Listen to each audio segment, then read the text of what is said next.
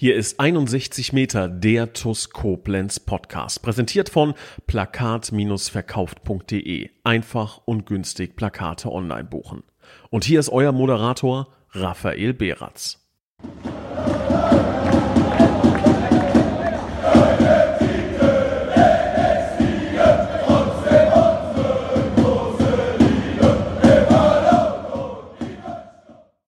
Hallo und ein herzliches Willkommen zu einer neuen Folge von 61 Meter, dem TUS Koblenz Podcast. Und ich freue mich ganz besonders heute unseren Flügelflitzer, der leider derzeit verletzt ist, auf der rechten Außenbahn begrüßen zu dürfen. Herzlich willkommen, Justin Klein. Hallo Rafa, hallo liebe Zuschauer.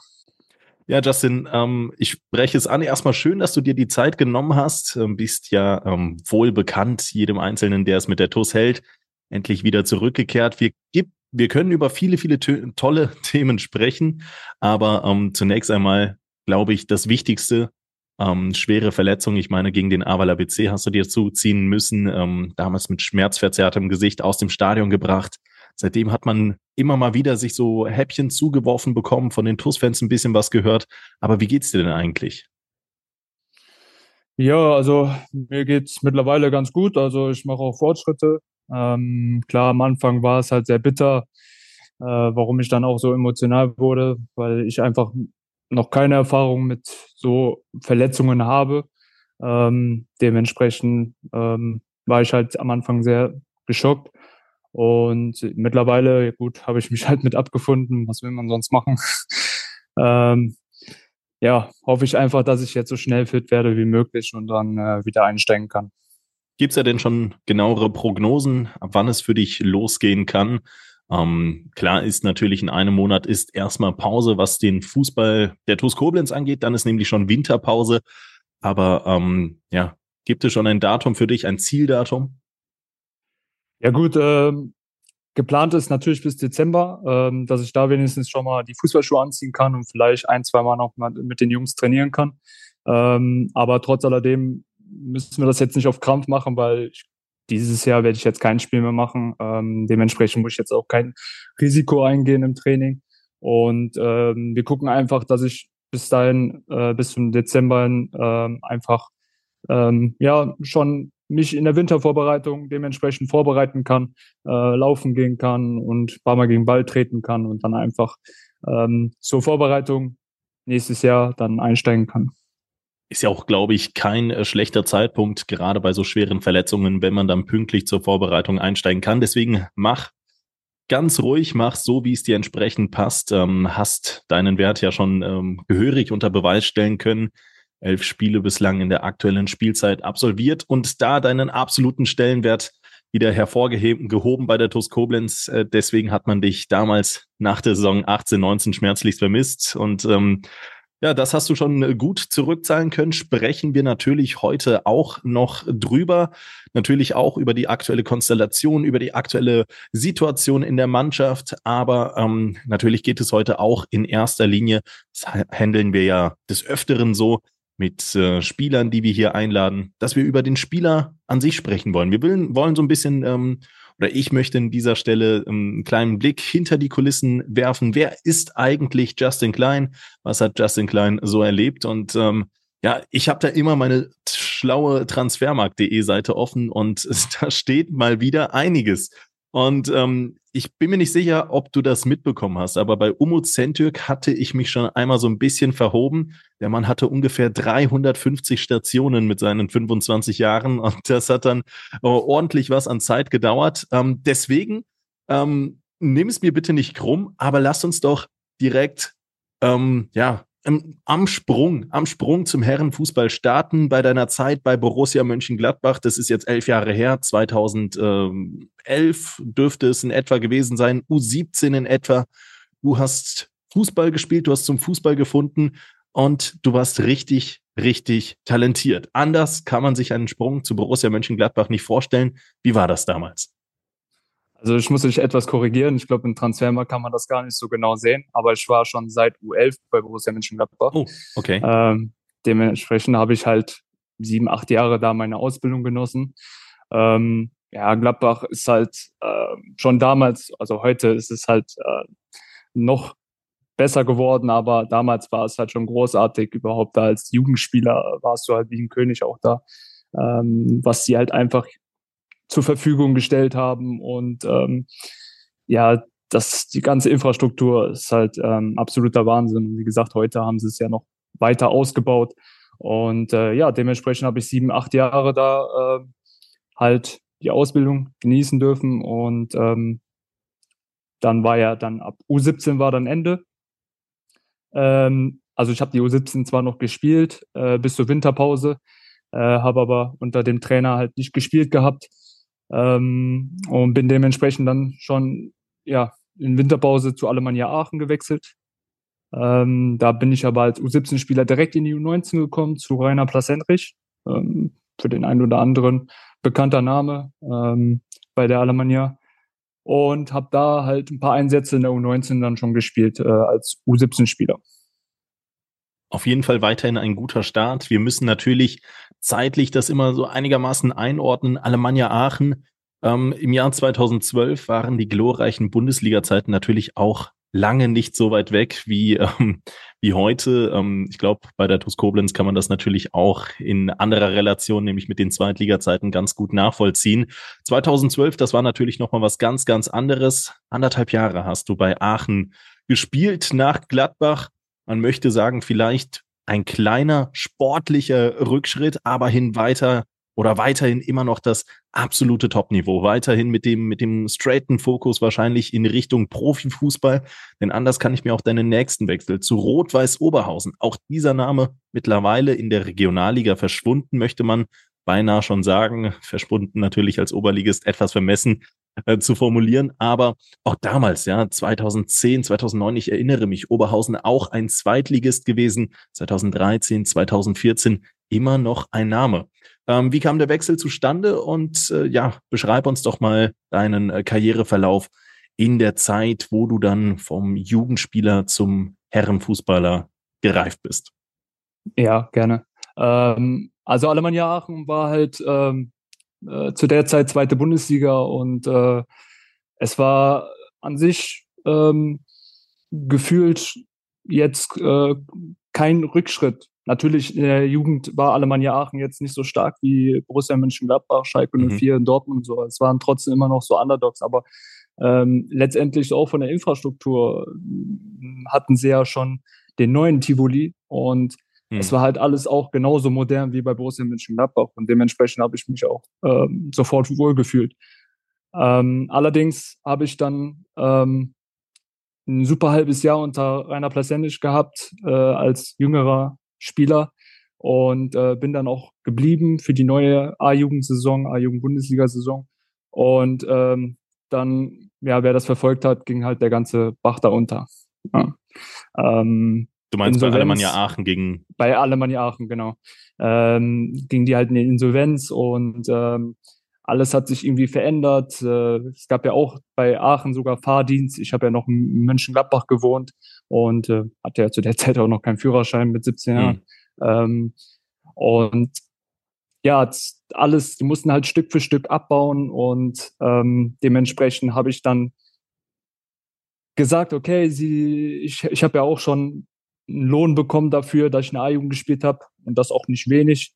Ähm, habe ich dann in der nächsten, also in meinem, meinem älteren Jahrgang ähm, A-Jugendsaison, habe ich dann gesagt, okay, ähm, ich ähm, bleibe hier nicht, weil ich habe nichts mehr bekommen. Also ich hätte nichts mehr bekommen, sagen wir mal so. Ich hätte nichts mehr bekommen und ähm, ja, irgendwie, wir sind auch abgestiegen, genau, das muss ich noch hinzufügen, wir sind auch abgestiegen und ich wollte unbedingt A-Jugend-Bundesliga spielen und dementsprechend bin ich dann bei Rot-Weiß Oberhausen gelandet. Schon, also in der A-Jugend war ich schon da. Ja, wir, wir sind zeitlich im Jahr 2013 Rot-Weiß Oberhausen. Ich glaube, die Oberhausen glorreichen Zeiten sind damals auch schon leicht verjährt gewesen. Ich kann mich daran ja. erinnern, 2010, 11, 12, da ging es irgendwo leicht äh, oder auch recht schnell dann bergab, ähnlich wie damals ähm, ja die TUS abgeschieden ist, ist dann auch Oberhausen runter. Aber du sprichst von Junioren-Bundesliga. Das war dann scheinbar Rot-Weiß Oberhausen damals mit der U19? Richtig, richtig. Also da bin ich noch in meinem letzten A-Jugendjahr bin ich äh, nochmal zu Rot-Weiß Oberhausen gegangen und da waren die schon Regionalliga. Also da hat sich einiges okay. verändert dann. Ne? Ja. Also es ja. kannst du dann halt nicht mehr mit Aachen oder mit Borussia Mönchengladbach vergleichen.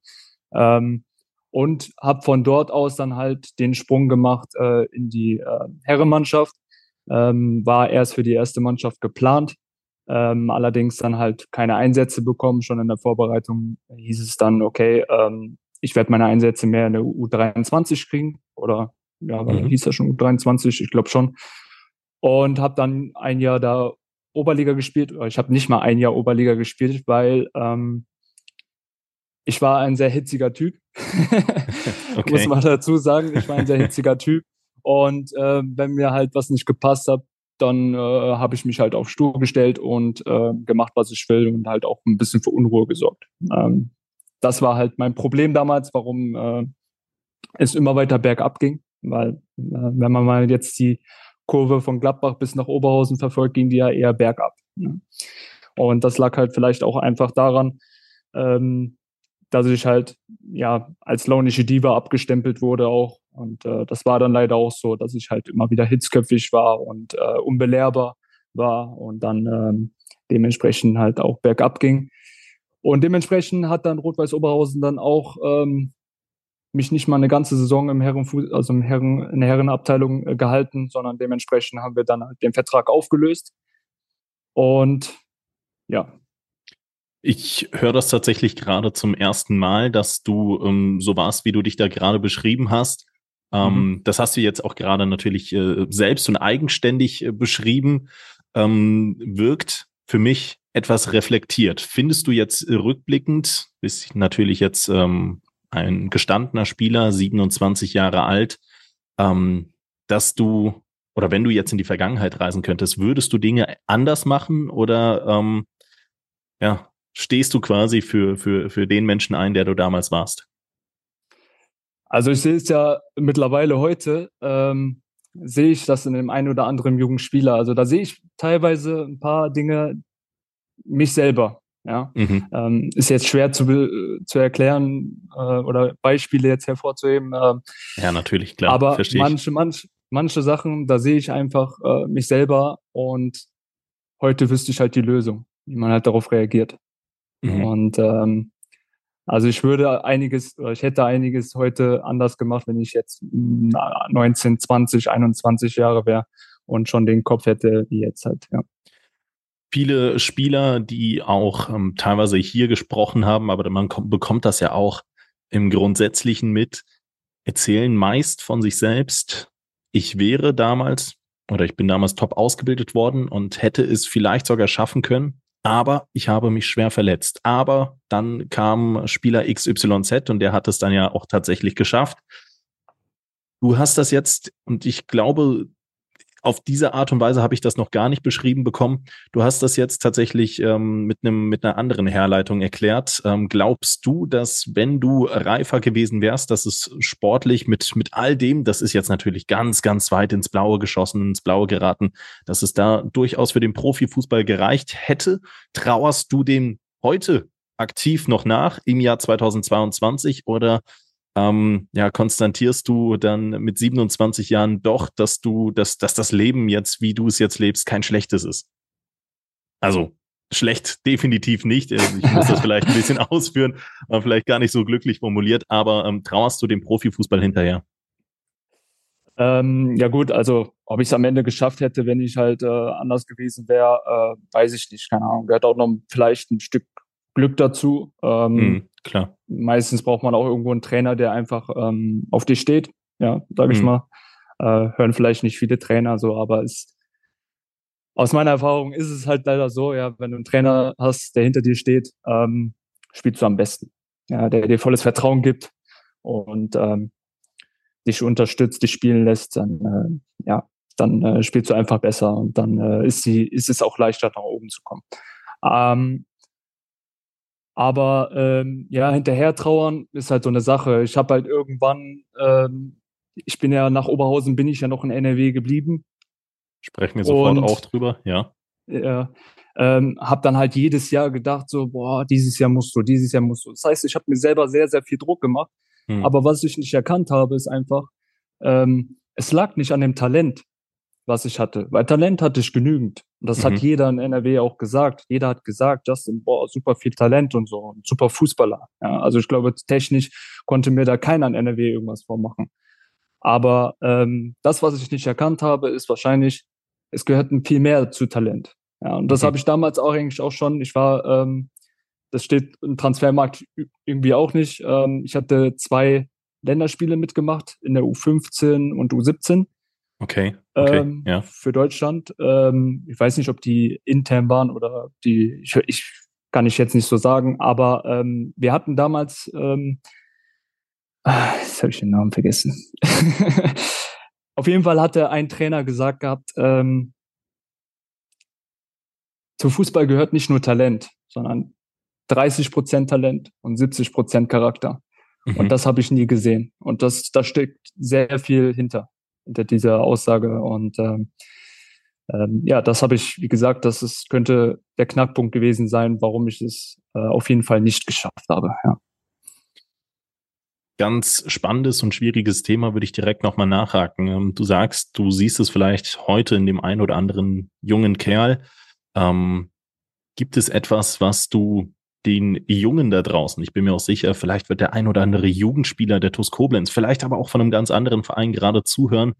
Ähm, wie, wie kriegt man das, wie kriegt man das raus? Wie kriegt man da die Kurve, sich nicht auf dem eigenen Talent auszuruhen, sondern halt wirklich, ja, diese 70 Prozent Charakter auf den Platz zu bringen? Kannst du da eine Lösung für finden? Ist natürlich eine sehr, sehr große Frage, aber du fängst da mit einem hochbrisanten, mit einem hochspannenden Thema an glaube, ähm, die Blase Profifußball, die besteht aus so vielen Faktoren und natürlich die Mentalität gehört da ganz, ganz groß mit dazu. Aber ähm, kann man da den jungen Kerlen da draußen was auf den Weg geben?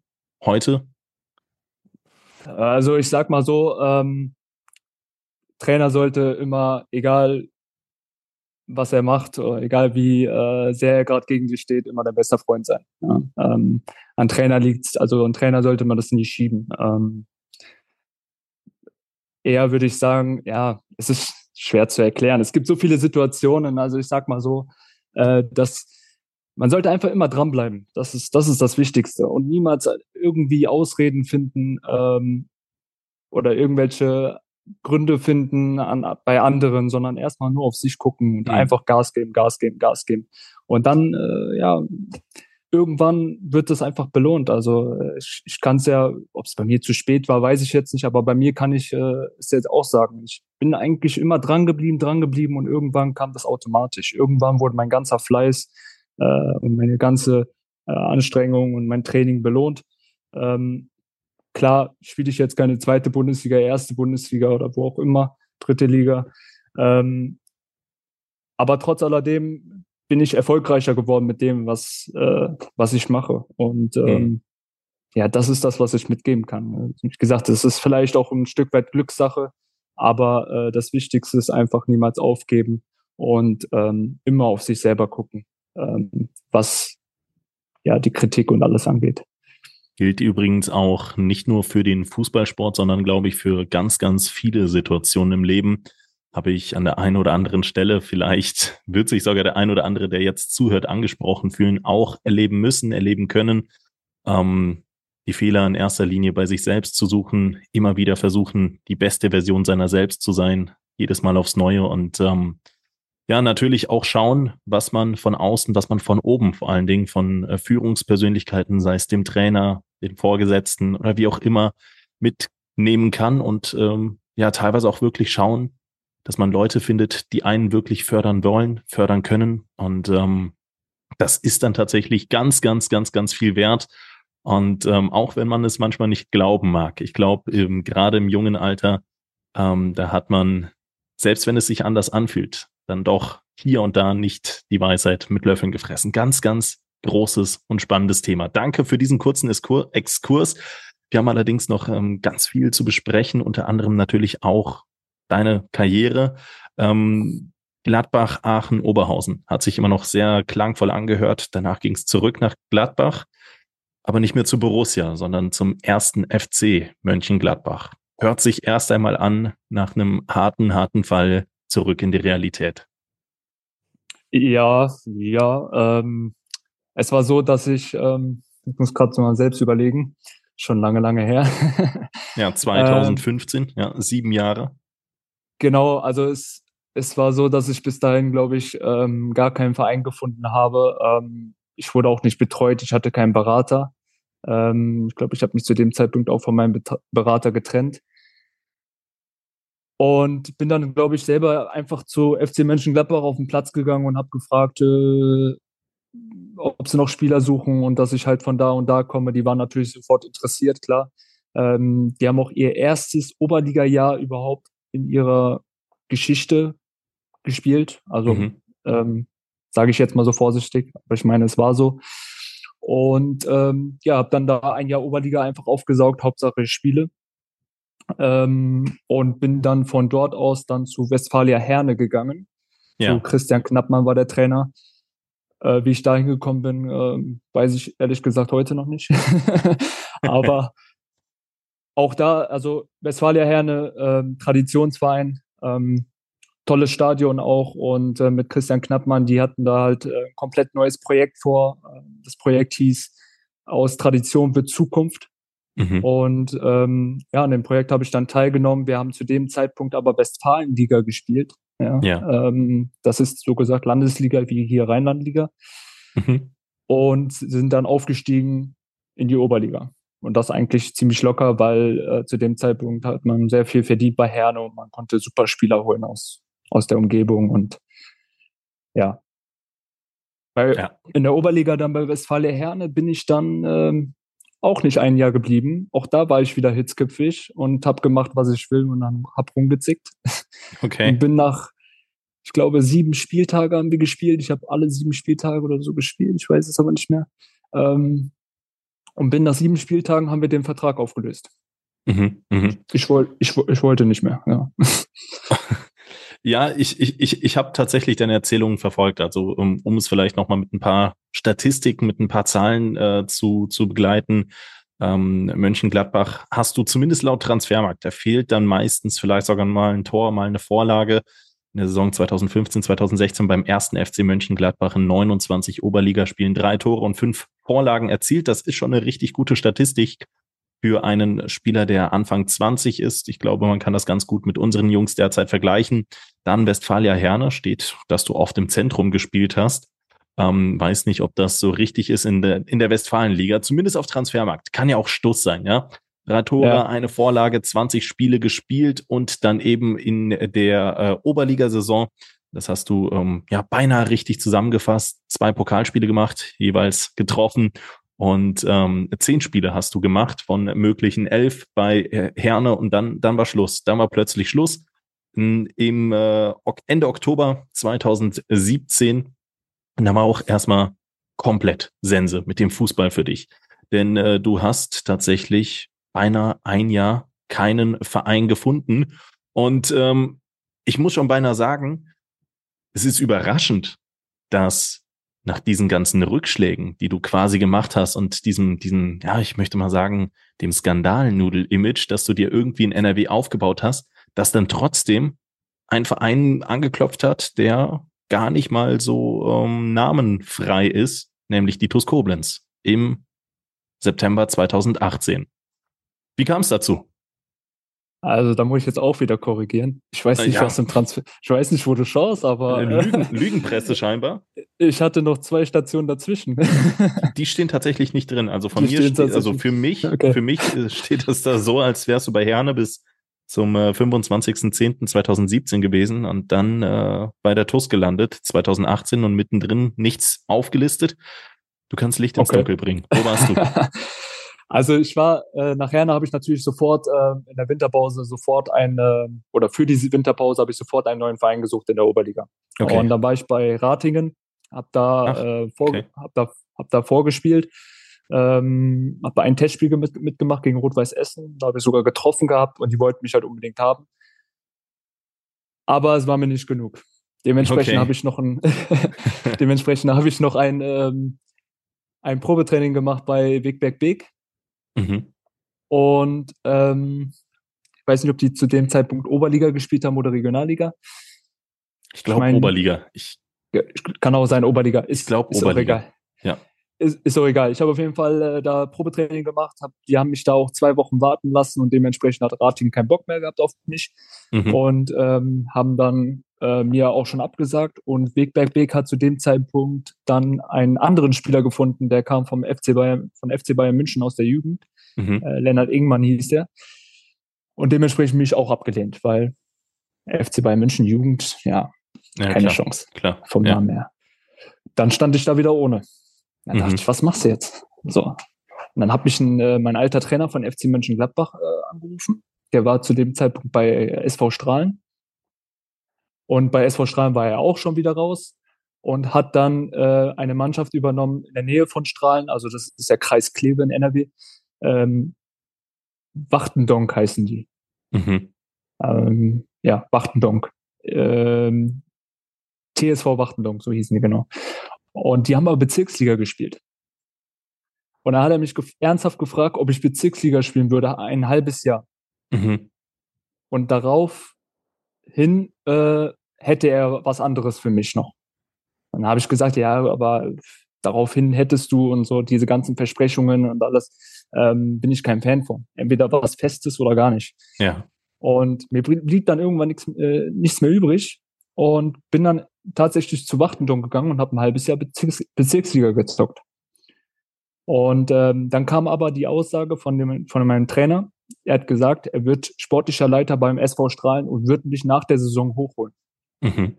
Zu SV Strahlen. Und die sind zu dem Zeitpunkt in die Regionalliga aufgest äh, aufgestiegen.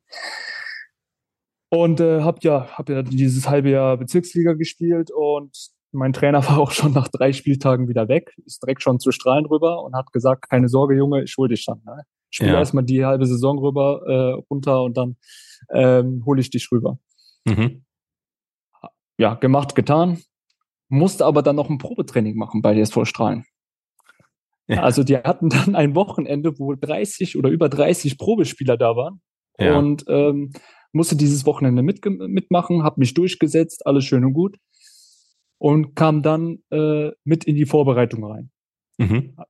So, dann hieß es ja, ich kriege einen Vertrag und auf diesen Vertrag musste ich drei, vier Wochen warten. Da hat schon fast diese Saison begonnen beim SV Strahlen. Mhm. So, in der Vorbereitung habe ich gemacht, getan, geackert und ich habe auch in den Vorbereitungsspielen getroffen und absoluter Wahnsinn halt von Bezirksliga in die Regionalliga. So, es ist halt schon ähm, ein bisschen ja, ist ein Sprung, selten, ist, eine, ist, eine, ist, eine, Seltenheit, ja. ja. Und ähm, ich glaube, eine Woche vor Start ähm, hat mir dann der Trainer gesagt, dass ich dann doch keinen Vertrag kriege. Weil anscheinend ähm, der äh, Chef von dem von SV Strahlen, äh, Tecklenburg, also wer sich damit ein bisschen beschäftigt hat, äh, Tecklenburg ist der große Chef da. Ähm, ist übrigens der Mann von der Martina Bundes Voss Tecklenburg. Genau, genau, richtig. Ja. Ähm, er wollte das anscheinend nicht. Ja, die hatten halt, die haben halt sehr viel Geld da und wollten halt richtig Spieler an Land ziehen und wollten halt wirklich die Klasse halten und dementsprechend haben sie dann Spieler noch von Karl Zeiss Jena geholt und von was weiß ich von wo, äh, von Lotte der Torhüter, der Pokalheld und alles mögliche. Ja, ich als Bezirksligaspieler, hm. ja, da haben die gefragt, ja gut, der hat getroffen die ganze Zeit, haben sie gesagt. Und dann sagt der Tickenburg, ja, aber der kommt von Bezirksligisten. So, okay, ja gut. Dementsprechend keinen Vertrag bekommen. Drei Wochen, vier Wochen, danke für die Vorbereitung und dann durfte ich wieder gehen. und ja, da halt mein Vater hier in der äh, in Koblenz in der Nähe wohnt und ich halt total aufgelöst war und äh, im Endeffekt mein ganzes Leben war irgendwie ein bisschen gefühlt in Schutt und Asche, weil ich hatte äh, meine ganzen Jobs äh, gekündigt und ich hatte keine Arbeit, habe mich irgendwie nur noch auf Fußball konzentriert, auch wenn ich kein Geld hatte. Meine Mutter hatte alles finanziert, ähm, dass ich irgendwie an meinen ähm, Traum glauben kann. Und dann ging gar nichts mehr. Dann bin ich auch komplett kopfmäßig eingebrochen, habe mich dann auch äh, dementsprechend mit meiner Mutter gestritten und mein Vater hat dann gesagt, ähm, komm nach Koblenz, wir machen was komplett Neues. Und dann bin ich nach Koblenz gekommen und wir sind dann zusammen zu TUS Koblenz, haben wir den Kontakt gesucht und haben dann gefragt, ob irgendwie noch ein Platz im Kader wäre. Und ähm, Arne Jacker zu dem Zeitpunkt war ja Trainer und hat gesagt, der Junge soll mal auf den Platz kommen. Und konnte ihn anscheinend direkt begeistern. Und so bin ich in Koblenz gelandet. Was für eine Geschichte. Was ja. für eine Reise. Ja. 2018 war das Ganze. Ähm, wir sprechen hier von einem Spieler, der schon, oder von einem Menschen in erster Linie, der schon ganz, ganz viel erlebt hat und mit 23 Jahren viele, viele Tiefschläge hat einstecken müssen. Nichtsdestotrotz dann allerdings bei einem Verein gespielt hat, der frisch aus der Regionalliga abgestiegen ist und immer noch Rang und Name hatte. Also es war sportlich schon ein äh, Schritt nach vorne. Natürlich in einer ganz, ganz schwierigen Zeit. Wir erinnern uns an die Anfangszeit der Saison 2018, 2019, ähm, wo wenig sportlich erfolgreich ging. Die TUS in den ersten Spieltagen nach ähm, deutlichen Niederlagen gegen ähm, ja, lokal ansässige Vereine ganz weit hinten in der Tabelle und man hat sich dann nach und nach hochgekraxelt. Du kamst Anfang September, ich glaube, Alan Muharemi, der ja jetzt auch bei der TUS wieder ist, natürlich etwas unglücklich bei ihm, ähm, kam ganz, ganz spät, wie gesagt, beinahe schon im September und ähm, ja, mit euch kam auch der Erfolg plötzlich ans Oberwert. Das hat richtig gut funktioniert. Du hast auf der rechten Außenbahn vornehmlich gespielt und ähm, hast Meter gemacht, hast Momente gesammelt, hast ähm, für Freudensprünge Sprünge gesorgt. Ich erinnere mich an tolle Tore, beispielsweise gegen den FV Engers, sprechen wir auch gleich drüber, keine Sorge. Aber ähm, das war dann doch ein Sprung bei all diesen Tiefschlägen. Und äh, ja, wie, wie hast du die Zeit wahrgenommen? Also ähm, ich war jetzt erstmal selber ein bisschen überrascht, ähm, dass das alles auch so schnell ging, der ganze Erfolg. Weil es war eigentlich immer so in der Vergangenheit, dass man halt am Anfang gesehen hat, boah, super. Und dann irgendwie hat mein Kopf nicht mitgemacht und dann bin ich eigentlich konstant, äh, was konstant, bin ich eigentlich eingebrochen und habe keine Konstant gefunden. Mhm. Ja, also das war auch immer mein Problem, dass ich keine Konstanz gefunden habe in meiner Saison. Mhm. So, und das war immer Thema, auch mit, mit meinem Vater, dass er gesagt hat, hey Junge, du bist gut, aber du findest keine Konstanz. Du spielst mal zwei Spiele richtig geil und dann drei Spiele ist nix. Ja, mhm. Und ähm, dementsprechend bin ich auch dann zu TuS Koblenz gekommen und habe einfach gesagt, neues Kapitel, ich kenne die Leute hier alles nicht, ich äh, saug das einfach auf, diese ganze Positivität. Ähm, ich versuche mich einfach nur aufs Fußball zu konzentrieren und äh, einfach mein Leben zu sortieren und alles andere kommt von selber. Und ähm, so habe ich dann wirklich von Tag zu Tag einfach gearbeitet in der Saison und ähm, habe alles ausgeblendet, einfach nur mich fokussiert auf das Ziel und ähm, ja, dann kam das einfach. Dann kam das einfach mit großem Erfolg. Die TUS ist am Ende Tabellenvierter geworden. Ähm, wie, wie hast du die Zeit damals erlebt? Wie hast du die Zeit vernommen? Also gab es war das für dich ein neuer Schritt im Leben, ähm, auch für dich persönlich in deiner, in deiner Entwicklung? Weil den krassen Einbruch, den habe ich damals nicht so vernommen. Den habe ich zumindest nicht mehr in meiner Erinnerung, dass der bei dir kam, sondern du hast hm, da schon eine tragende Rolle gespielt.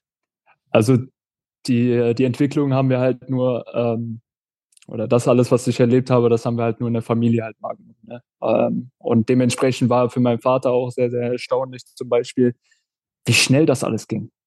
Von, äh, also normalerweise ist es halt ein Prozess und das kann halt lange dauern. Mhm. Die, die, Frage ist halt, wie lange hält man durch? Ja. Mhm. Und ähm, aber wie schnell das alles ging, klar, meine Mutter war äh, traurig darüber, dass ich halt äh, das erste Mal das Haus verlassen habe und ähm, komplett weg war. Ähm, aber auch sie sagt heute, es ist Wahnsinn, was halt einfach passiert ist. Und ähm, ja,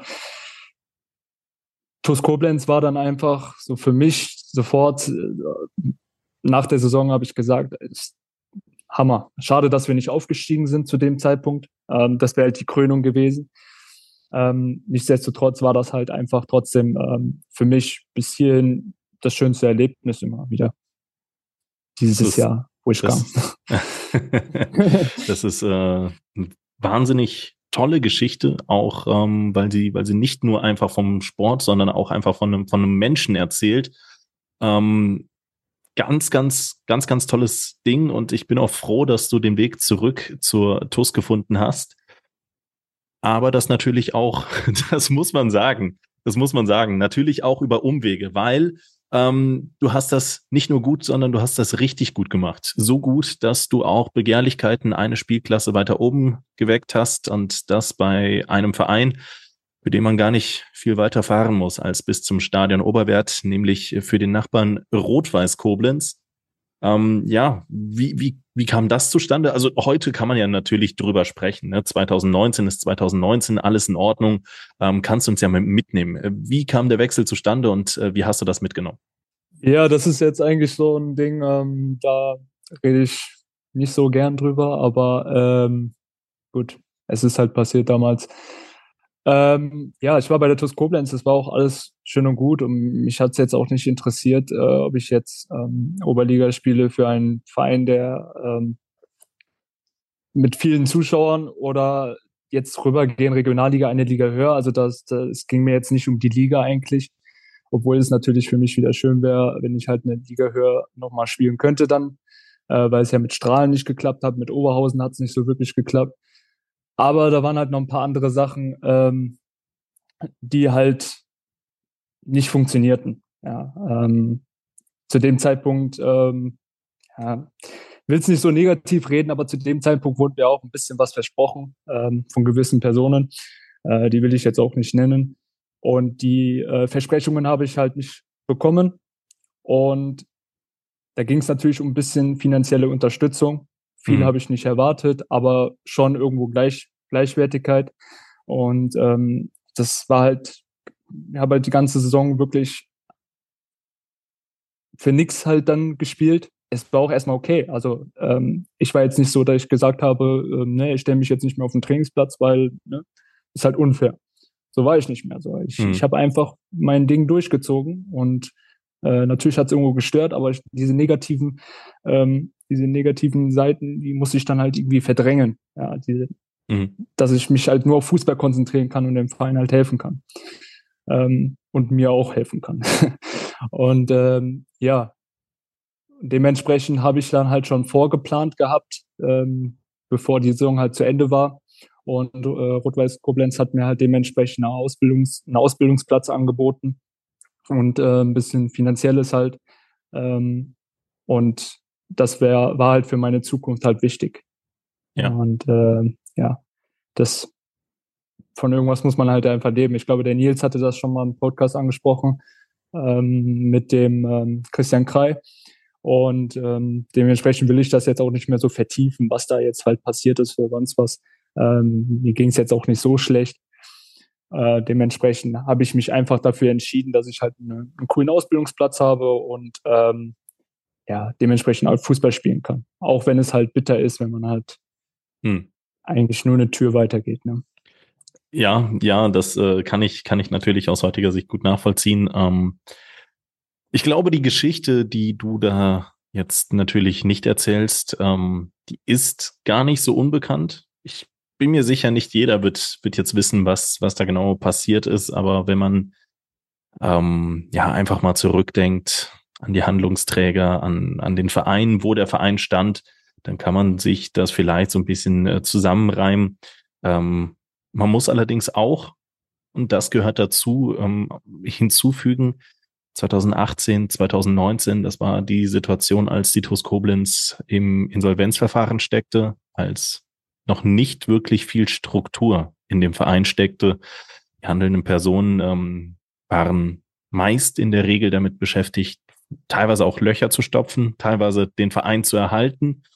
Und ähm, ich glaube, das war auch einfach keine einfache Zeit für viele handelnden äh, Personen und ähm, ja, nicht zuletzt dann auch für den einen oder anderen Spieler. Deswegen ähm, mit meinem Wissensstand heute kann ich den Wechsel zum Nachbarn sehr, sehr gut nachvollziehen. Ähm, das war aber am Anfang halt nicht so. Ne? Das war halt die schwierige Zeit. Genau. Es war dazu auch noch eine schwierige Zeit, weil halt viele Leute das nicht verstanden haben. Ja, also ich ja, kann jetzt ja, nicht irgendwie klar, zur klar. Zeitung gehen und sagen, ey, erklärt mal, bevor ich in der Stadt gekillt werde. So, ne? aber äh, nee, aber viele, viele hat das halt schon ähm, echt gerührt ähm, und anscheinend auch gestört und dementsprechend wollten auch viele eine Erklärung dafür haben. Viele haben sich bis heute nicht damit beschäftigt und haben mich einfach als äh, auf gut äh, Deutsch gesagt als Arschloch abgestempelt.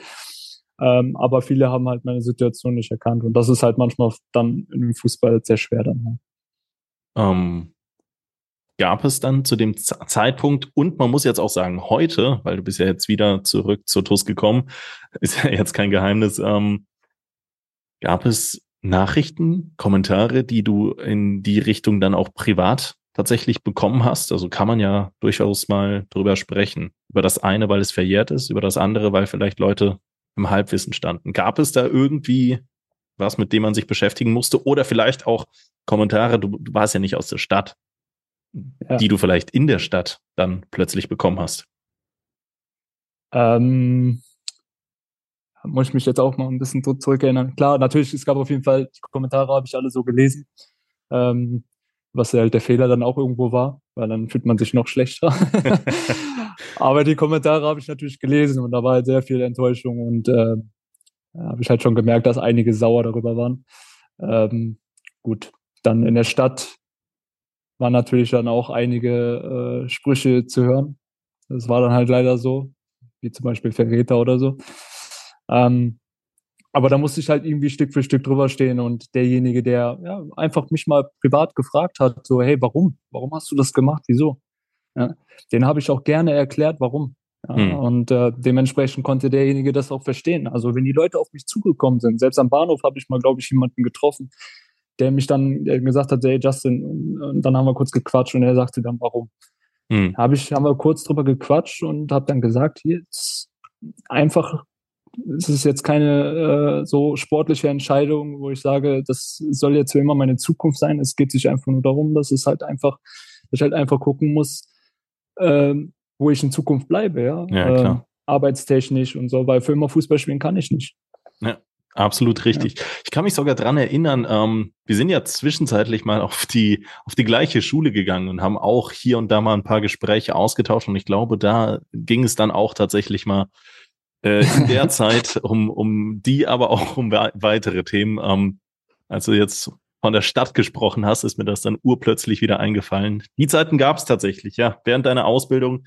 Ähm, und auch da, ähm, ja, alles eigentlich sehr, sehr, sehr, sehr harmonisch. Und es hat auch Spaß gemacht, sich mit dir damals noch zu unterhalten. Ähm, und man muss auch sagen, ähm, korrigiere mich, wenn ich da jetzt zu sehr in der Vergangenheit am Polen bin. Aber deine sportlichen Leistungen, gerade im ersten Jahr, das war ja, wenn ich mich recht entsinne, ein sehr, sehr schwieriges für Rot-Weiß Koblenz sportlicher Natur. Die sind dann äh, in der Regel, oder in der Regel ist gut, sind dann, glaube ich, wegen, wegen der Pandemie nicht abgestiegen. Ähm, du warst so gut, dass du Begehrlichkeiten anderer Vereine zwischenzeitlich sogar äh, auf dich gelenkt hast und äh, dich damals tatsächlich auch mit, denen, mit diesen beschäftigt hast. Aber du hast bei deinem Wechsel zu Rot-Weiß Koblenz einen Zwei-Jahres-Vertrag unterschrieben und dann äh, war das natürlich wieder eine verworrene Situation. Ja, also mein Start jetzt bei Rot-Weiß Koblenz war ähm, leider nicht so toll, weil ich mich halt im ersten Testspiel gegen Elversberg oder im zweiten Testspiel gegen Elversberg ähm, direkt verletzt habe ähm, an der Schulter und dementsprechend dann schon in der Vorbereitung ausgefallen bin. Hatte dann ein bisschen Startschwierigkeiten und irgendwann mh, hm, hat dann Fatih Shift äh, mehr an mich geglaubt und hat mich dann mehr eingesetzt und ähm, Fatih Schiff wurde ja dann entlassen. Und äh, dann kam ja Manuel Moral Fuster, den kennt man ja noch von der Schlusszeit. Stimmt, ja. Genau. Und äh, unter ihm lief es dann halt optimal. Äh, unter ihm konnte ich dann einfach spielen. Es hat sich angefühlt, äh, wieder so ein bisschen Tuss, hat sich das so angefühlt. Mhm. mhm. Und automatisch bin ich dann befreit in der Regionalliga aufgedribbelt und äh, habe dann auch meine Tore gemacht. Ich meine drei, ne? Das waren drei Tore, genau. genau. Ja. Drei Tore. Und dann kamen halt schon so ein paar Anfragen oder Kontakt zu Vereinen, wo dann halt äh, es hätte hingehen können. Weil für mich war ja schon klar, dass ich auf gar keinen Fall mein Leben lang jetzt Rot-Weiß spielen werde. Das war ja klar. Mhm. So, natürlich wollte ich irgendwo Rot-Weiß auch als Sprungbrett nehmen egal wie. Das heißt, alles dafür tun, dass ich mich fußballerisch irgendwie, irgendwie weiterentwickle und äh, einfach nur auf mich gucke. So. Und äh, ja, und äh, dementsprechend äh, hatte ich dann halt Kontakt, aber dann kam halt, wie gesagt, die Pandemie. Und äh, punktetechnisch standen wir halt nicht gut da. Ja, und das hat halt den Verein gerettet. Und äh, durch die Pandemie äh, war dann der Kontakt auch mit dem Verein weg, weil äh, einige mussten natürlich auf ihr Geld gucken und alles. Und dementsprechend hat sich das dann auch gar nicht mehr gelohnt. Und deswegen habe ich gesagt, ich bleibe. Ja, war, warst ja auch tatsächlich vertraglich gebunden. Das ist dann nochmal ein äh, weiterer Fakt. Zwei-Jahres-Vertrag. Und äh, nach den zwei rot-weißen Jahren ging es weiter, nicht weit, nicht weit, aber ähm, du bliebst in der Regionalliga, allerdings in der Regionalliga West bis zum Bonner SC gewechselt. Ähm, ja, mit der, mit der, mit dem Auto von Koblenz aus in einer guten Stunde erreichbar. Bin ich auch mal gependelt von Bonn nach äh, Lahnstein damals während meiner Ausbildung. Ist alles machbar, aber ähm, ja, wie, wie kam es zum Wechsel und äh, wie, wie, wie hast du die Zeit dort verlebt? Ja, das war auch jetzt, äh, das war auch nicht ganz geplant mit Bonner SC. Das kam wirklich auch zur allerletzten äh, Minute so. Ähm, muss gerade auch immer überlegen. Es war so, dass ich halt äh, bei Rot-Weiß Koblenz nicht bleiben konnte oder beziehungsweise für wenig Geld hätte vielleicht bleiben können, aber das ähm, habe ja Ende der Saison gar nicht mehr gespielt und dementsprechend äh, wollte man für mich auch kein Geld wahrscheinlich mehr ausgeben. Mhm. Ähm, dementsprechend habe ich den Verein verlassen und habe dann Probetraining gemacht bei äh, Homberg. VfB Homberg, Homberg. Homburg. Homberg. Ja, genau, Homberg. Äh, verwechselt das immer hier mit äh, Homburg aus dem Saarland. Genau. Und äh, habe da Probetraining gemacht, hat mir nicht gefallen und habe irgendwas gesucht, wo ich halt irgendwie mal wieder so das Gefühl habe, okay, hier kann man sich zu Hause fühlen. Aber Homberg habe ich mich dann halt nicht äh, wohl gefühlt und ähm, sollte dann noch irgendwo anders vorspielen, habe ich dann nicht gemacht. Bin war auch bei Halberstadt, das ist bei Magdeburg im Harz. Mhm. Ähm, da war, muss ich sagen, war ich eigentlich relativ überrascht. Aber ähm, es wäre halt wieder sehr, sehr weit weg für auch wenig Geld. Ähm, aber es war ein guter Trainer da, der unter dem Trainer hätte ich halt sehr viel Unterstützung gehabt und äh, Vertrauen. Und genau das, das habe ich halt gesucht. Aber irgendwie kam dann zwei Tage später der Kontakt mit Bonner SC und da habe ich halt einmal vorgespielt und dementsprechend musste ich halt dann doch nicht so weit wegziehen. Bonner SC hat sofort gesagt, ja, äh, wir wollen nicht haben und ähm, habe auch gedacht, okay, Bonner SC an sich gut aufgebaut, äh, haben ein paar Zuschauer, ähm, ja, ein Stadion was man äh, erstmal so sich dran gewöhnen muss. Es ist ein bisschen anders aufgebaut. ja, aber so insgesamt, stimmt, ja. aber, aber so insgesamt äh, habe ich gedacht, ja, Regionalliga West, warum nicht? Ne? Mhm. Es ist keine schlechte Liga. Und ich dachte auch, dass ich beim Bonner SC vielleicht auch durchstarten könnte. Ja, und äh, die Zeit war dann halt auch leider äh, sehr schwer, muss ich sagen. Bonner SC ist dann auch wiederum ein Verein, wo sehr viel äh, Spannung ist, sagen wir mal so. Mhm. Mhm. Ja, im, im, Endeffekt nicht nur Spannung im Verein, sondern auch sportlicher Natur. Am Ende ist der BSC abgestiegen und du mhm. hast die Bonner verlassen. Und bevor wir jetzt wieder den Sprung zurück zur TUS machen, muss man ja mhm. eins festhalten. Mit deinen 27 Jahren hast du ja, also das ist, das ist krass, wie viele Tiefschläge du teilweise hast einstecken müssen. Also so richtige problemfreie Hochphasen, wo man, wo man einfach nur aufbefreit spielen kann, wo die Rahmenkonstellation einfach gepasst hat, wo, wo es ohne Nebenkriegsschauplätze einfach nur um dich, um den Fußball, um den Spaß am Sport ging. Das hattest du ja gar nicht so häufig in deiner Karriere. Also wirklich eine, wo man sagen kann, das ist schon, das ist schon nicht ohne da auch vor allen Dingen am Ball zu bleiben. Ich kann mir vorstellen, dass viele, viele Sportler irgendwann mal gesagt hätten, ey, auf Fußball, ganz ehrlich, habe ich keinen Bock mehr. Ja, wollte ich auch gerade sagen. Also das habe ich mir auch selber so ausgesucht. Das heißt, ich habe mir jedes Jahr selber den Stress gemacht und selber den Druck gegeben, zu sagen, ähm, wo ist es jetzt am besten für mich? Mir ist scheißegal, wohin. Aber irgendwo möchte ich sein, wo ich einfach durchstarten kann. Also den Stress habe ich mir halt und Druck habe ich mir halt selber gemacht. Ähm, wie gesagt, man kann auch sich irgendwo ähm, einen Verein suchen, der vielleicht Oberliga spielt und kann vielleicht gucken, ja, vielleicht ist Regionalliga drin oder nicht. Aber ich war halt davon besessen, wirklich zu sagen, ich, ich möchte unbedingt irgendwie höher spielen. Ich möchte, mhm. äh, möchte mehr erleben einfach. Ja. Und dementsprechend kamen halt viele Probleme immer auf. ähm, ja, gelöst von dem Gedanken, dass du möglichst hoch in der Regionalliga spielen willst, bis jetzt wieder zurück zur TUS in die Oberliga gekommen. Ähm, Frage eins: ein Rückschritt für dich? Ähm, Frage zwei: ähm, wie kam der Kontakt zur TUS zustande? Ähm, also Rückschritt würde ich jetzt nicht sagen. Ähm, am Anfang habe ich natürlich so ein bisschen gegrübelt, aber ähm, es ging mir halt eigentlich um andere Dinge. Da habe ich auch wieder ein bisschen anders gedacht. Ähm, ich wusste jetzt, ich habe jetzt zwei, drei Jahre gehabt, wo ich immer wieder mit dem Sportlichen zu kämpfen hatte. Mhm. Immer wieder gemacht habe und auch immer wieder sportlich gesehen äh, Tiefschläge bekommen habe. Und das, äh, ja, das, das geht dann halt auch irgendwo ins Private auch irgendwo rein. Es geht auch irgendwo auf die Psyche. Mhm. Und ähm, dementsprechend war das mit TUS Koblenz, war wirklich auch an einem Tag war das erstmal, oder zwei Tage hat das gedauert, da war das fix. Also das war wirklich so, dass ich im Urlaub war und ich habe eigentlich gesagt, bevor ich in Urlaub fliege, das war ungefähr der ähm, 1. Juni, ähm, also Anfang Juni, bin ich in Urlaub geflogen und eigentlich bevor ich dann in Urlaub geflogen bin, wollte ich eigentlich schon klar haben, wo spiele ich jetzt. Mhm, mh. Und ähm, mein Berater hat gemacht und getan, aber es ist halt nicht so ist halt nicht so leicht, äh, einen Verein zu finden, Regionalliga vielleicht auch, ähm, wo man dann halt spielen kann, ja, zu finden. Und ja, dann kann ich ja jetzt so sagen, Engers war auf jeden Fall daran interessiert. Ich war mit Engers so im Kontakt. Ähm, aber irgendwie kam Engers für mich gar nicht in Frage. Äh, ich wusste schon, okay, die haben vielleicht ein bisschen Geld auf jeden Fall, weil sie jetzt irgendwie zweimal den Pokal gewonnen haben und anscheinend läuft es da wirtschaftlich ganz gut.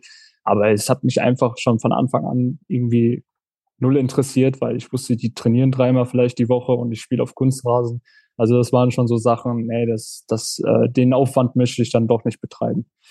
Ähm, und dann kam irgendwie TuS Koblenz und ähm, dann habe ich zu meinem Berater gesagt, ey, wenn das funktioniert, das wäre cool, weil ich brauche jetzt einfach ein Stück weit Positivität wieder in meinem Leben. Ich brauche mhm. jetzt irgendwie wieder was, wo ich einfach weiß, die, die Fans stehen hinter mir, ähm, das Trainerteam steht hinter mir und das alle, das Ganze drumherum, ich kenne das schon und ich das brauche ich einfach jetzt wieder für, für mein Leben, ja. Damit ich einfach wieder lockerer werde und wieder Spaß habe. Und ähm, ja, dementsprechend haben wir dann halt kurz uns ausgetauscht und überlegt, wie machen wir das, äh, weil ich ja dann schon in Bonn gelebt habe. Ähm, und die Fahrerei und so, das ist ja auch alles schwierig. Und sind dann auf einen Nenner gekommen und habe dann auch ohne zu zögern, ich glaube, ich habe eine Stunde drüber nachgedacht, kurz mit meiner Familie äh, mich drüber unterhalten ähm, und dann direkt gesagt, ich mache das. Und dementsprechend dann mit einer Vorfreude dann aufs TUS-Gelände gekommen. Die Vorfreude, die war auch ganz auf Seiten der TUS-Fans, der TUS Koblenz. Ähm, man kann, ähm, falls du dich erinnerst, auf äh, Facebook gab es dann immer wieder diese Einspieler, diese kurzen Vorstellungsvideos, die wir dann quasi am Tag deiner Ankunft gemacht haben. Und ähm, ja, ich glaube, das ist ein Faktor, an dem man sehen kann, das hat gezogen. Denn das Vorstellungsvideo von dir hatte über 30.000 Aufrufe. Und ähm, ja, so sowas zu erreichen, ja, ich sehe gerade, ähm, für euch, liebe TUS-Fans, noch zur Information. Wir haben ausnahmsweise mal die Kamera an. Das heißt, wir können uns äh, gegenseitig äh, virtuell zumindest sehen. Das äh, ist eher ungewöhnlich für, für einen Podcast, aber ähm, finde ich, begleitet das zumindest für mich und Justin aktuell ziemlich, ziemlich gut. 30.000 Aufrufe, das ist eine Zahl. Ähm, zum Vergleich, Esmel hatte 5000, Morecep, und das ist auch schon richtig stark, hatte äh, 14.000 Aufrufe, Damir Grigic 1, 1700. Ähm, das ist eine Riesenzahl. Das heißt, das Video ist beinahe schon so in einem gewissen Bereich im kleinen, im kleinen Sinne ein bisschen viral gegangen. Ja, über 227 Reactions alleine auf das Video, ganz, ganz viele Kommentare. Ähm, es wurde geteilt. Ich habe ich hab die Euphorie auch privat vernommen. Und das für einen Spieler, der, der ein Jahr da war bei der TuS Koblenz und dann zu Rot-Weiß gewechselt ist. Für einen Spieler, der viel Stunk abbekommen hat für seinen Wechsel damals zum Nachbarn. Aber das zeigt ja im Endeffekt auch nur, dass dieser, dass dieser Transfer damals wehgetan hat, weil es ja im Endeffekt auch gut gepasst hat, weil es auch, ja, du hast den Menschen was bedeutet und das hat man, finde ich, in dieser, in dieser Aktion gut wiedergesehen. Und ich glaube auch, dass das die TUS dich nicht ganz äh, losgelassen hat in deinem Privatleben. Ich glaube, dass, dass man nicht einfach so äh, dann plötzlich zurück zu einem Verein äh, kehrt. Und du sprichst gerade von Positivität, von Lockerheit. Ähm, ich glaube, diese Positivität, die hat man dann auch in den ersten elf Spielen ähm, bei dir gesehen. Du hast defensiv Wahnsinnsleistungen erbracht, offensiv tolle Tore bereits geschossen. Drei Tore hast du erzielen können und äh, hast mit der Mannschaft einen tollen Riesenerfolg geleistet mit, mit einer nahezu, ja, wenn man so möchte, unschlagbaren Truppe, die erst einmal äh, verloren hat. Und ähm, das hat einfach wieder richtig Spaß gemacht und sich richtig, richtig gut angefühlt. Für mich als Fan, aber sicherlich auch, und da will ich dir natürlich nichts in den Mund legen, aber sicherlich auch für dich, oder? Wie, wie ist es jetzt wieder, plötzlich bei der TUS zu sein? Ja, jetzt weiß aber auch auf jeden Fall nach den ganzen äh, Sachen, die du erzählt hast, warum ich so emotional wurde, weil ich genau wusste, als ich meinen Fuß gesehen habe, äh, dass ich erstmal weg bin. Und ähm, ja, man, man genießt das einfach auch. Ne? Also ich habe es einfach jetzt schon direkt von Anfang an genossen. Ich war zwar am Anfang äh, ein bisschen aufgeregt, weil ich mir gedacht habe, okay, wie gut komme ich jetzt nochmal an, so bei der TUS, nach der ganzen, nach der ganzen Geschichte mhm. mit Rot-Weiß. Äh, und war dementsprechend halt überrascht schon, äh, dass ich halt dann doch so empfangen wurde. Und natürlich, das nehme ich halt ins Sportliche mit. Also ähm, das, das, das tut dann gut und dieses ähm, Gefühl nehme ich dann einfach mit äh, in, auf dem Platz und ähm, ja, und bin einfach froh, weil ich auch ein paar Kommentare dann auch gelesen hatte oder gehört habe. Ähm, ja, Spieler, die meistens dann wieder zurückgekommen sind, äh, konnten dann halt nicht die Leistung abrufen und so. Und das, sowas motiviert mich dann halt auch, wenn ich dann halt so einfach sowas höre oder lese ähm, und sage, boah, jetzt ist recht. Und so. Mir ging's, mir geht's dann halt nicht nur um mich, mir geht's dann halt einfach nur darum, dass ich dann einfach für den Verein einfach so performen kann. Und wenn man dann halt schon so erfolgreich ist wie bis jetzt, ähm, dann merkt man einfach, wie viel in diesem Verein dann auch nochmal drin steckt. Ja. Was dann alles einfach passiert mit Fans und alles drumherum und diese ganze Euphorie. Ähm, das beflügelt dann nicht nur mich, sondern auch das ganze Team. Hm. Bevor wir weiter über, über die aktuelle Konstellation mit der TuS Koblenz sprechen, möchte ich noch einmal auf job56.de verweisen, dem regionalen Jobportal und vor allen Dingen Trikotsponsor der TuS Koblenz.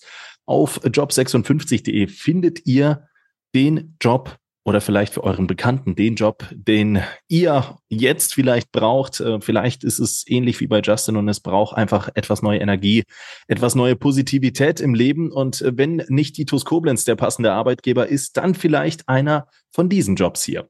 In Ötzingen sucht derzeit Copado, das liegt bei Würges, nach Tischlern und Schreinern zur Fertigung und Montage hochwertiger Einrichtungsmöbel. Hans-Werner van Heesch äh, sucht für sein Logistikunternehmen in Neuwied derzeit nach Kraftfahrern. Das Gemeinschaftsklinikum Mittelrhein sucht in Koblenz derzeit nach Gesundheits- und Krankenpflegern oder operationstechnischen Assistenten in Voll- oder Teilzeit. Beicht versichert. Die Firma von Oliver Beicht, unserem Finanzvorstand, sucht derzeit nach Kaufleuten für Versicherungen in oder für den Innendienst in Voll- oder Teilzeit und das in Heiligenroth bei Montabaur. Rundor Türautomatik ist auf der Suche in Waldesch nach Servicetechnikern. Steuerfachangestellten werden derzeit auch noch in Koblenz gesucht bei Lutz Müller, dem Steuerfachbüro. Da gehen auch einige TUS-Fans hin, weiß ich ganz genau. Und die KTO GmbH sucht derzeit nach Mitarbeitern für Geräteaufarbeitung und Kälte- und Elektrotechnikern in Koblenz-Kesselheim. Das allerdings ist nur ein kleiner Ausschnitt von den Jobs, die auf jobs56.de vertreten sind. Wer Näheres wissen möchte, der klickt sich da einfach mal rein. www.jobs56.de, jobs56.de, die Zahl wie eine Zahl aufgeschrieben. Und das Tolle an dem Portal ist, dass die TUS Koblenz bei jeder erfolgreichen Jobvermittlung ebenfalls mitverdient. Das heißt eigentlich eine Win-Win-Win-Situation. Ihr findet den passenden Arbeitgeber, der Arbeitgeber den passenden Arbeitnehmer und die TUS Koblenz, die profitiert auch noch im finanziellen Sinne. Tolle Geschichte also, job56.de und ja, eine tolle Geschichte, der Weg von dir, Justin, zurück zur TUS Koblenz. Ähm, wie, wie, hast du, wie hast du das vernommen? Also im Verein ist natürlich viel passiert. Du bist 2018, 2019 gekommen, ähm, wo es auf dem Platz sicherlich lief, aber neben dem Platz noch Baustellen gab, viele Baustellen gab. Und ich glaube, der Begriff Baustelle ist bei der TuS Koblenz in dieser Zeit ein sehr treffender gewesen. Mittlerweile, ja, hat sich viel, hat sich viel verändert. Nimmt man das auch als Spieler wahr, dass es damals zu heute anders ist bei der TuS? Mm, ja, man merkt schon einen Unterschied. Also ähm, muss ich jetzt mal auch ein bisschen überlegen. Also kadertechnisch auf jeden Fall ein Riesenunterschied. Ähm, früher waren auf jeden Fall ein paar ältere Spieler dabei. Ähm, und spielerisch waren wir auch ganz anders äh, auf dem Platz. Also die taktische äh, Anweisung war ganz anders, obwohl wir jetzt mittlerweile dasselbe System spielen äh, als vor drei Jahren. Hm. Und äh, aber drumherum merkt man halt schon, dass äh, das alles ganz anscheinend gut funktioniert. Man merkt, dass ihr alle lockerer seid. ja, nicht nur lockerer. Also ähm, das, das kann ich dann auch nochmal sagen. Ja, es wird, es wird halt von einem äh, geschlossenen Vorstand Hand in Hand gearbeitet. Ich glaube, da geht es jetzt mittlerweile ganz wenig um äh, persönliche Egos, ähm, sondern vielmehr darum, wie man als Team geschlossen äh, mit, mit seinen Kräften, mit seinen Möglichkeiten den Verein nach vorne bringen kann. Und ähm, ich glaube, seit einigen Jahren, ich weiß nicht, wie aktiv du das dann mitbekommen hast, es ging ja zunächst einmal, ja, man möchte mal sagen, erstmal bergab, aber das war quasi dieses klassische Anlaufnehmen und ähm, ja, angreifen für, für die, für die ähm, ja, Mittelfristigkeit, für die Langfristigkeit, ähm, unter anderem Michael Stahl als Trainer zu installieren. Du hast ihn als Kapitän erlebt in der Saison 2018, 2019. Jetzt steht er wieder auf dem Platz, aber du hast ihn natürlich jetzt auch als, äh, als Trainer erlebt. Ähm, du darfst jetzt natürlich, klar, nicht sagen, dass der Stali äh, der, der äh, nur der drittbeste Trainer ist, den du jemals hattest. Ähm, weil, weil das natürlich auch nicht der Wahrheit entsprechen würde. Aber nichtsdestotrotz, wie ist Michael Stahl auch vielleicht gemeinsam mit Ilias Trenz äh, für dich so als, als Trainer-Duo? Ähm, du hast eben von dem einen oder anderen guten Trainer gesprochen. Ähm, würdest du das auch bei den beiden unterschreiben? Ja, also auf dem Platz war auf jeden Fall Stali früher härter. Heute ist er ein bisschen vorsichtiger wegen Verletzten und so. Nein, äh, Nein, die machen wirklich einen super Job. ja, am Anfang war es für mich ein bisschen ungewohnt, ähm, weil ich Stadi halt, wie gesagt, als Spieler halt kenne und wir eigentlich uns immer gut verstanden haben. Wir waren auch immer wieder so zwischendurch in Kontakt, ähm, haben zwischendurch ein bisschen geplaudert. Ähm, Elias habe ich hm, nicht so viel zu tun gehabt, aber wir kennen uns schon so vom Sehen her. Und auch erstmal ungewohnt, äh, vom Alter her dann halt einfach auch. Aber ähm, ja, ich habe es einfach so hingenommen, wie es halt ist. Also wenn die beiden was sagen, dann äh, auch ich, äh, egal ob Alter oder sonst was, auch ich, ich akzeptiere das, setze das um und äh, merke dann einfach auch, ähm, wie viel Arbeit äh, dahinter steckt, ja, wie viel Zeit die sich einfach auch für das Ganze nehmen. Und äh, das muss man einfach auch respektieren. Und deswegen äh, auf jeden Fall Props auf jeden Fall an die beiden. Ähm, machen die richtig, richtig gut. Und das sieht man dann halt auch dementsprechend jetzt, wie halt äh, momentan das läuft. Ich übersetze das Wort Props jetzt auch nochmal für so, alle über 30-Jährigen. äh, Props bedeutet Kompliment, ist, äh, ist in der Gaming-Sprache und in der Jugend äh, gut angesiedelt. Und ähm, ja, das zeigt, dass auch Justin natürlich noch äh, ein Mensch der Zeit ist, der, der, noch, der noch ganz, ganz aktuell äh, unterwegs ist. Ja, ähm, hab gehört, dass du auch kein schlechter FIFA-Spieler bist. Das nur so ganz am Rande.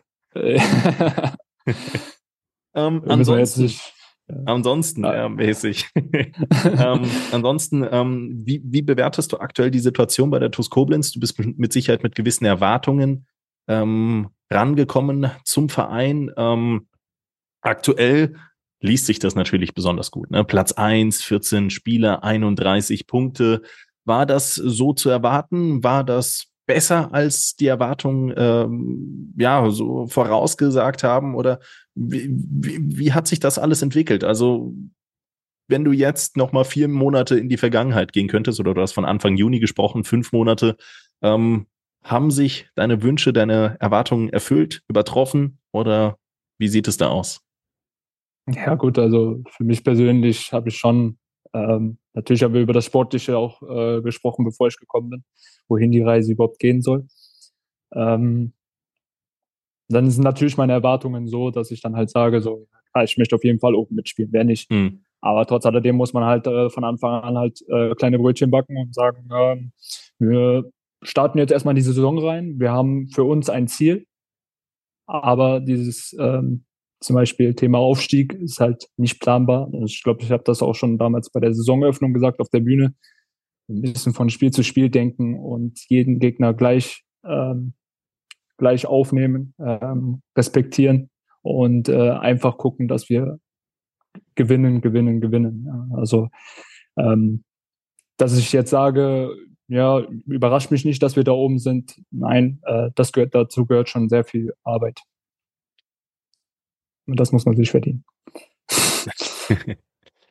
ähm, ich glaube, da ist man aber auch auf einem sehr, sehr guten Weg und ähm, du wirst da auch eine sehr, sehr tragende Rolle ähm, ja, mit sich tragen. Du bist, du hast ähm, jetzt schon in den ersten elf Spielen, ein Kollege hat das, hat das äh, angesprochen bei mir, ähm, dass du tatsächlich zu den wichtigsten, wenn nicht sogar zum wichtigsten Spieler gehörst, auf einer Position, die sehr, sehr schwierig, schwierig zu begleiten ist, die ähm, teilweise auch maßgeblich den über, über Erfolg und Misserfolg entscheiden kann. Und ähm, das hast du eindrucksvoll unter Beweis gestellt. Du hast dich in die Herzen der TUS-Fans wieder eingespielt und ähm, scheinbar hat sich auch die TUS in dein Herz gebrannt. Das, das funktioniert alles, das ist harmonisch und das ist scheinbar auch wohl durchdacht und überlegt. Demnach kann man da definitiv drauf aufbauen mit Hinblick auf das nächste Jahr. Und ähm, was natürlich am Ende dieses Podcasts fehlt, es ist schwierig, jetzt gerade eine Überleitung drauf zu kriegen, ähm, auch wenn du jetzt aktuell noch in einer Phase bist, wo du nicht aktiv auf den Platz kommen kannst, so nährt sich der Tag dann doch mit, mit jedem Mal schlafen gehen aufs Neue, wenn du wieder endlich wieder ähm, gegen den Ball kicken kannst mit den, mit den Kollegen für die TUS, für die Fans, die das, ähm, das muss man ja an dieser Stelle nochmal sagen, überragend begleiten, auch zahlenmäßig wieder stark begleiten nach Corona. Ähm, gibt es da dennoch für dich einen TUS Bitburger Moment der Woche, den du den du dir ähm, ja zurechtlegen kannst. Ich sehe dich schon. Das ist der ganz große Vorteil, wenn man mit Kamera arbeitet. Ich sehe dich grübeln und kann einfach noch mal ein bisschen länger erzählen, einfach dir noch mal ein bisschen länger Zeit geben. Jetzt hat sich der Justin quasi in die Position des Denkers äh, verfrachtet, äh, reibt sich die Augen und überlegt, ja, was ist denn der Bitburger Toast-Moment der Woche? Aber ich glaube, jetzt so langsam, so langsam fällt er ein. Wenn nicht, dann äh, kann auch ich gerne starten, aber das ist natürlich immer gefährlich, weil man dann natürlich äh, direkt, ähm, ja, ich würde schon fast sagen, den, den, den tollsten Moment der Woche vorwegnimmt. Aber du kannst starten. Ja, gut, äh, ist halt schwer. Also die Woche ist natürlich super, dass wir jetzt genau diese Woche gewählt haben, weil die Woche war halt für uns ähm, jetzt nicht, äh, also eine sehr schwere Woche, sage ich mal, mit dem Unentschieden jetzt gegen Karbach. Kannst ja auch und, den Podcast äh, nehmen. Den Podcast, ja. Boah, schwer. Oh, ja, fang du doch an. ja, ich, ich, fand es, ich fand es ungeachtet des Ergebnisses ähm, als Fan ein sehr emotionales Fußballspiel, das einfach Spaß gemacht hat mit zwei Elfmetern, mit äh, Chancen auf beiden Seiten. Und ich glaube, das haben äh, viele der Zuschauer auch ähnlich gesehen. Ja, es war nicht unser bestes Fußballspiel, aber nichtsdestotrotz hat es, glaube ich, Spaß gemacht, vor über 1000 Zuschauern im Stadion Oberwert zu spielen. Das ist immer so eine magische Marke, die ich jedes Mal hoffe, zu lesen, wenn ich dann die Zuschauerzahl durchgesteckt bekomme, damit ich sie durchsagen kann als Stadionsprecher. Und als ich das gesehen habe, 1048 Zuschauer im Stadion Oberwert, ähm, beim Spiel TuS Koblenz gegen FC Karbach. Dazu auch noch ein Fußballspiel mit vielen tollen Momenten und Highlights. Ähm, dann war das schon ein richtig, richtig toller Nachmittag. Und da muss man einfach in Richtung der Akteure Danke sagen und auch in Richtung der Fans für diesen Zuspruch Danke sagen. Das war mein TuS Bitburger Moment der Woche. Justin, deiner. Ja gut, äh, meiner ist wahrscheinlich nicht so groß, aber das, was mir jetzt im Kopf geblieben ist, weil ich mich ja trotzdem außerhalb äh, vom Platz dann doch mit dem Drumherum auch beschäftige und alles. Ähm, was ich richtig gut finde, was mein Bitburger, TUS Bitburger Moment der Woche war, ist, ähm, dass ich merke, dass die Fans trotz, dass jetzt gegen Karbach halt ein Punkt liegen lassen worden ist, ähm, einfach fest dahinter stehen. Nicht nur jetzt, dass die Fans halt trotzdem applaudiert haben und gesungen haben für uns nach dem Spiel, obwohl wir eigentlich enttäuscht haben und eigentlich eine 2-0-Führung hergegeben hat, was sehr weh tut äh, im eigenen Stadion, sondern auch dann außerhalb dann einfach mal dies, dass das anerkannt wird, wie viel äh, Arbeit wir eigentlich in alles reinstecken. Und ähm, ich glaube, das ist ähm, sehr, sehr schön, dass halt trotzdem ähm, in negativen Momenten einfach der ganze Verein zusammenhält. Liebe TUS-Fans, das war beinahe 61 Meter der TUS Koblenz Podcast. Ich verkünde jetzt noch den großen Dank in Richtung der MCMXI-Abonnenten und möchte den Podcast dann mit einer Anekdote von Justin beenden. Ähm, bleibt gespannt, um was es geht. Ähm, ja, so bindet man Zuschauer. Zunächst einmal gilt der Dank an Silke und Wolfgang Scherhag, Sabine Pfalz, Dirk Menke, Jutta Lindner, Sandra Westkamp, Annalenja Krei, Mario Krechel, Michael Feltens, Alexander Reichert, Gerald Schneiders, Bernhard Vetter, Markus Hennig, Philipp Louis, Andreas Sandner, Uwe und Barbara Hampel, Tobias und Annika Henken, Alexander Roos, Jonas Müller, Florian Schumacher. Vielen Dank an Horst Hoffmann, Heike und Harald Salm, Timo Christ, Mike Welsch, Gerd Horre, Mike Hörner, Leon Hendrich. Vielen Dank an die Blue Boys. Pascal Andalusi, Kai Dott, Björn Schmidt, Detlef Mundorf, vielen Dank, Nick Thelen, Rika, äh, Richard Rosenthal, Walter und Annette Friesenhahn, Jens Bohner, Klaus Mühle, Gerhard Sprotte, Daniel Brösch, Jürgen Flick, Heiko Baumann, Richard Bouvet, Arne Kinas, Jürgen Schneider, Sophia Dieler, Thomas Hacker, André Weiß, Saskia Hampel, Timo Put, Sebastian Mantei, Christian Ellerich, vielen Dank an Steffen Mark, Klaus Eini, Konstantin Arz, Markus Schulz, Kilian Dauksen, Hans-Dieter Chris, Gerhard Vetter, Kilian Thun, Gerrit Müller, Daniel Hannes, Joachim Henn und Lea Vetter. Und Justin, die Frage, die ich zwischendurch mal im Podcast angekündigt habe, aber die wir nicht beantwortet haben. Das Tor gegen Engers. Wie hast du das damals gemacht? Ach, war können. Das war können. nee, so hat man sich verdient. Ich sag mal so, also äh, ein Philosoph sagt jetzt, ähm, Glück muss man sich verdienen. Also es gibt kein Glück. Und äh, ich glaube, in der Saison, äh, weil ich da wirklich so hart an mir gearbeitet habe und äh, so fokussiert war, ähm, dann passiert auch mal so ein Tor. Ja. Und das muss man sich einfach verdienen. Deswegen sage ich ja, war vielleicht nicht gewollt, aber war das habe ich mir verdient. War gekonnt. ja, ähm, was ich, was ich noch äh, von dir tatsächlich am Spieltag erfahren habe, ist, dass du an dem Spieltag selbst äh, nochmal sehr, sehr motiviert warst und äh, gewillt warst, da Vollgas zu geben aufgrund deiner damaligen Arbeitskollegen. Ähm, hoffe, dass ich das so, so nochmal mit einbauen kann. Also, pff, mein Gott, du kannst gerne bei mir arbeiten und ich, ich ziehe dich jedes Spiel aufs Neue auf, ähm, dass, dass, du dann, dass du dann lieferst, wenn das so funktioniert ähm, ja, dann äh, dauert das ein halbes Jahr und dann verkauft die, ver wird dich die TuS Koblenz für 15 Millionen in Richtung äh, England Premier League verkaufen und ich glaube, da wären dann äh, alle Beteiligten gar nicht so unzufrieden. Ja, bis es allerdings soweit ist, bis du bei uns anfängst zu arbeiten und äh, in Richtung Premier League wechselst, haben wir hoffentlich noch ganz, ganz viel Spaß mit dir, Justin, und du vor allen Dingen ganz, ganz viel Spaß bei der TuS Koblenz. Ich wünsche dir für deinen weiteren Heilungs- und Genesungsverlauf alles, alles Gute und vor allen Dingen ganz viel Spaß jetzt wieder am Fußballspielen bei der TUS, bei diesem Verein, der wie eine einzige große Familie ist, so empfinde ich und ich hoffe, vielleicht auch du und ihr Fans da draußen, die hier zugehört habt. Ich glaube, wir durften heute einen äh, Fußballspieler und Menschen kennenlernen, der äh, vieles einstecken hat, müssen aber auch mit der TUS Koblenz eine ähm, richtig gute Station gefunden hat und äh, vor allen Dingen ähm, ja, zu sich selbst irgendwann mal gefunden hat und ein richtig, richtig toller Fußballer und Charakter und Mensch geworden ist und äh, vor allen Dingen sich auch nochmal die Zeit hier genommen hat, in diesem Podcast offen darüber zu sprechen. Dafür möchte ich Danke sagen, Justin Klein, und ähm, ja, hoffe, dass wir uns ganz, ganz bald wiedersehen. Ja, danke. Danke, dass ich hier sein durfte. Hofer. Mach's gut. Ciao, ciao. Mach's gut. Bis dann. Ciao.